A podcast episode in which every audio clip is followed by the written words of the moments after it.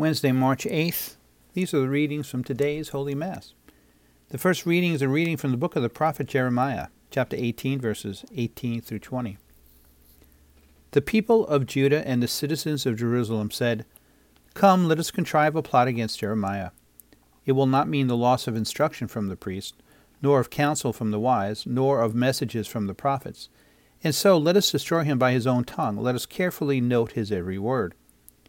Heed me, O Lord, and listen to what my adversaries say. Must good be repaid with evil, that they should dig a pit to take my life?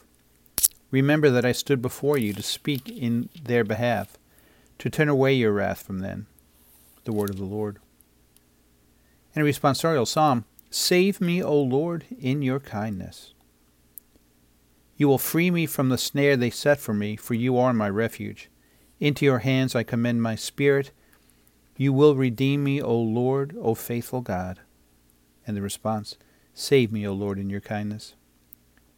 I hear the whispers of the crowd that frighten me from every side, as they consult together against me, plotting to take my life. And the res- response, Save me, O Lord, in your kindness. But my trust is in you, O Lord. I say, You are my God. In your hands is my destiny. Rescue me from the clutches of my enemies and my persecutors. And the response, Save me, O Lord, in your kindness. And the verse before the gospel, I am the light of the world, says the Lord. Whoever follows me will have the light of life. And our gospel. It's a reading from the Holy Gospel according to Matthew. B. St. Matthew, chapter 20, verses 17 through 28. As Jesus was going up to Jerusalem, he took the twelve disciples aside by themselves and said to them on the way, Behold, we are going up to Jerusalem, and the Son of Man will be handed over to the chief priests and the scribes, and they will condemn him to death, and hand him over to the Gentiles to be mocked and scourged and crucified, and he will be raised on the third day. Then the mothers of the sons of Zebedee approached Jesus with their sons and did him homage, wishing to ask him for something. He said to her, What do you wish?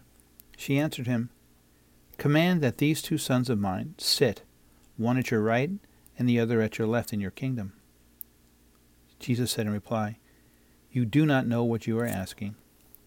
Can you drink the chalice that I am going to drink? They said to him, We can. He replied, My chalice you will indeed drink, but to sit at my right and at my left, that is not mine to give, but is for those for whom it has been prepared for by my Father. When the ten heard this, they became indignant at the two brothers. But Jesus summoned them and said, You know that the rulers of the Gentiles lord it over them, and the great ones make their authority over them felt. But it shall not be so among you. Rather, whoever wishes to be great among you shall be your servant. Whoever wishes to be first among you shall be your slave. Just so the Son of Man did not come to be served, but to serve, and to give his life as a ransom for many. The Gospel of the Lord. Praise to you, Lord Jesus Christ.